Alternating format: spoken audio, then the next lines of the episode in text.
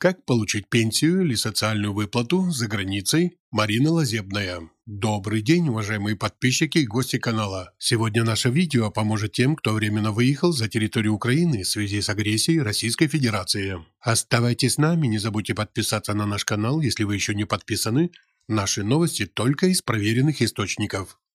Итак, беженцы за границей смогут получать социальные выплаты и пенсии. Марина Лазебная. Граждане Украины, оказавшиеся за границей из-за войны, могут получать пенсии и социальные выплаты. Банковскими картами украинских банков можно свободно пользоваться за рубежом. Об этом сообщила министр социальной политики Марина Лазебная. Все социальные пособия мы продолжаем выплачивать, ими можно пользоваться независимо от факта выезда за пределы Украины, сказала министр. Как отметила Лазебная, выплаты будут осуществляться в течение военного положения плюс один месяц после него без дополнительных обращений человека и подтверждающих документов. При этом банковскими картами украинских банков можно будет свободно пользоваться за рубежом. Более того, нашим гражданам оказывают беспрецедентную поддержку страны, в которые они выезжают. Временное размещение, питание, проезд, юридическая помощь, право работать, медицинские общеобразовательные услуги – это не полный перечень, добавила министр социальной политики Марина Лазебная. Это были новости на канале FNews. Больше новостей на нашем сайте femida.today. Новости у нас на канале выходят ежедневно, поэтому рекомендуем вам подписаться. Всего вам хорошего и ждем вас снова на нашем канале.